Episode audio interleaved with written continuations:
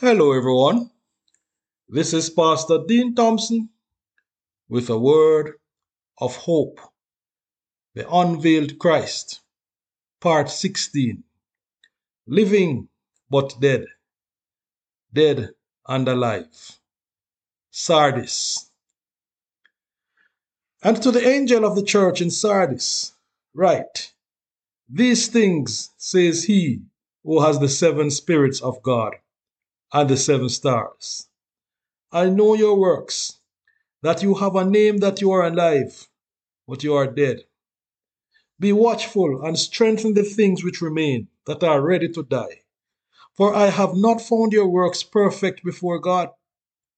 Remember therefore how you have received and heard. Hold fast and repent. Therefore, if you will not watch, I will come, up, come upon you as a thief, and you will not know what hour I will come upon you. You have a few names even in Sardis who have not defiled their garments, and they shall walk with me in white, for they are worthy. He who overcomes shall be clothed in white garments, and I will not blot out his name from the book of life, but I will confess his name before my Father and before his angels. He who has an ear, let him hear what the Spirit says to the churches. Revelation chapter 3, verses 1 to 6, New King James Version. Sardis. This city lay 30 miles southeast of Thyatira. It had an impressive history. Centuries before the book of Revelation was written, Sardis was one of the chief cities in the ancient world. It was once the capital of the kingdom of Lydia, which was ruled by the wealthy Croesus.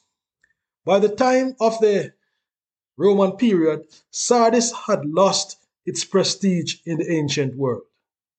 While the population continued to enjoy its prosperity and wealth, in John's time the glory and pride of the city were anchored in its past history rather than in its present standing.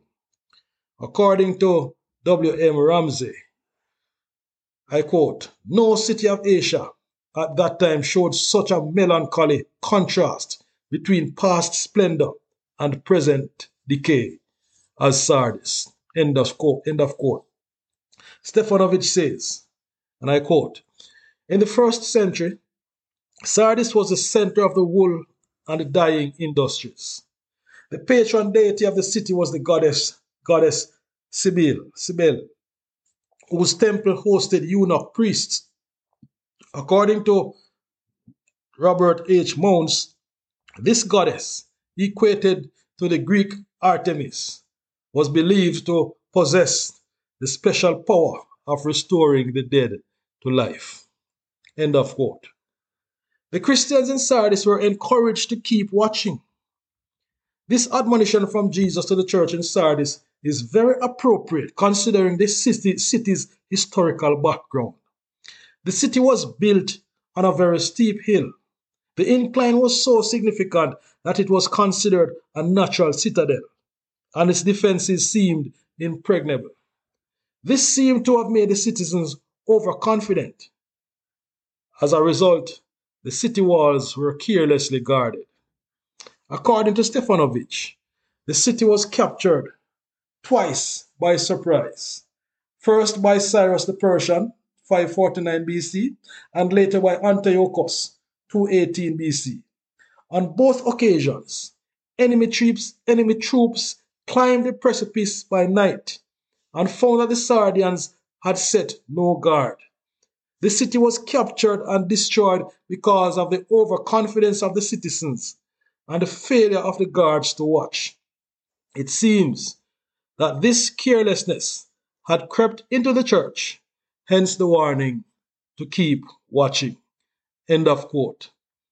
To the Sardians, Jesus presents himself as the one who has the seven spirits of God and seven stars.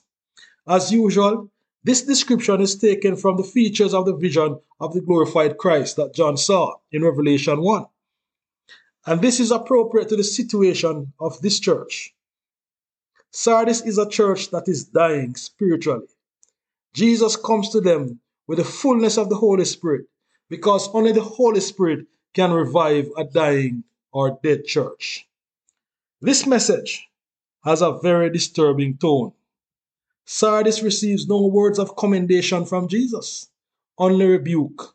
I know your works, that you have a name that you live, and you are dead.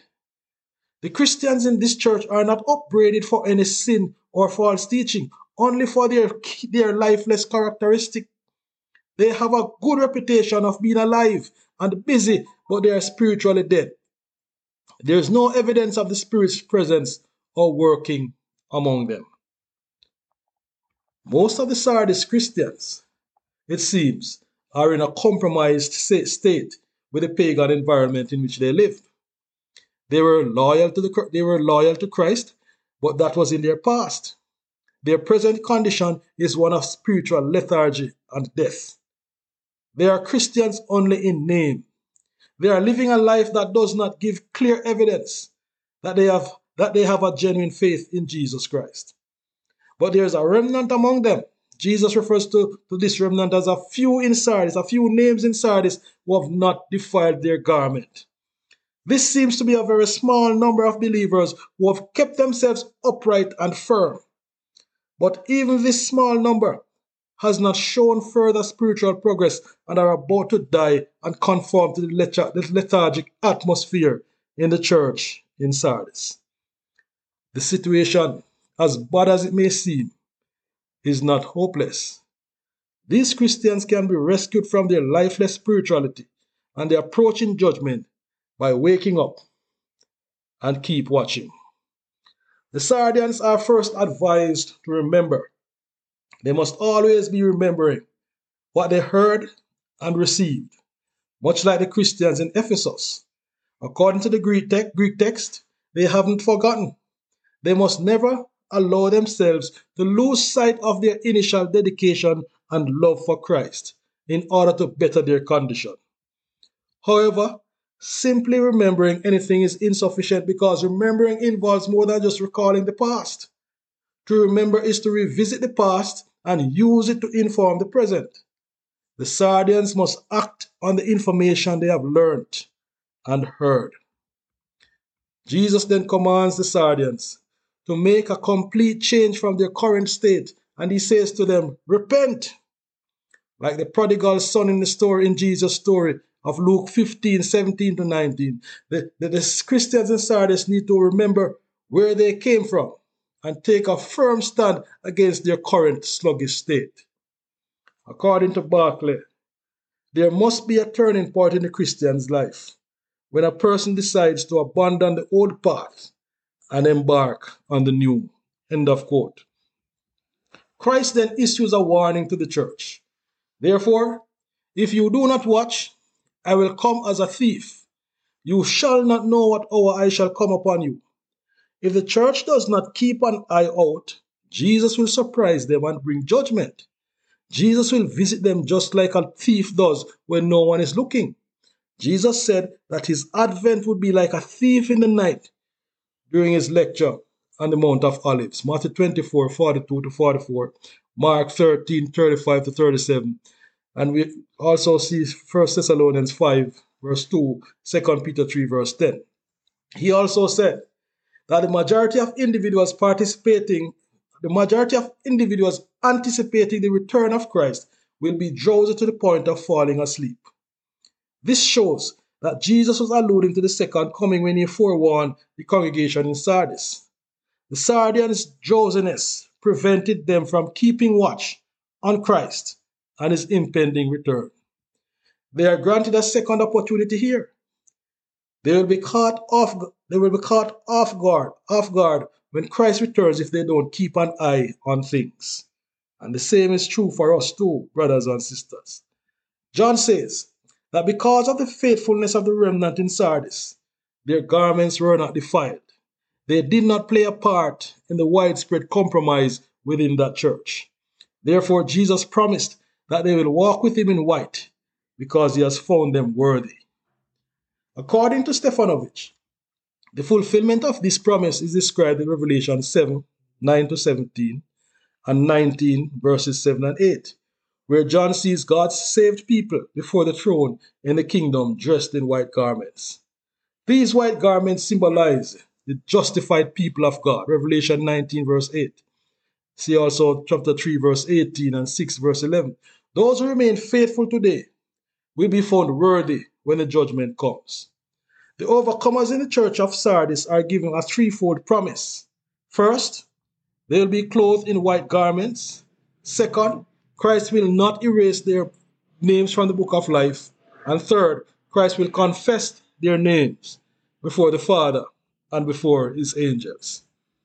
Similar to the message to the church in Ephesus, the letter to the church in Sardis is a powerful plea to anybody who feels ambivalent and conflicted about their allegiance to God. They might not have the same zeal for serving God that they did when they first heard and accepted the gospel, and they might find it challenging to do so. Jesus requests that everyone with an ear should hear what the Spirit is saying to the churches, demonstrates that, regardless of time or place, every Christian is susceptible to what happened to the Christians in Sardis.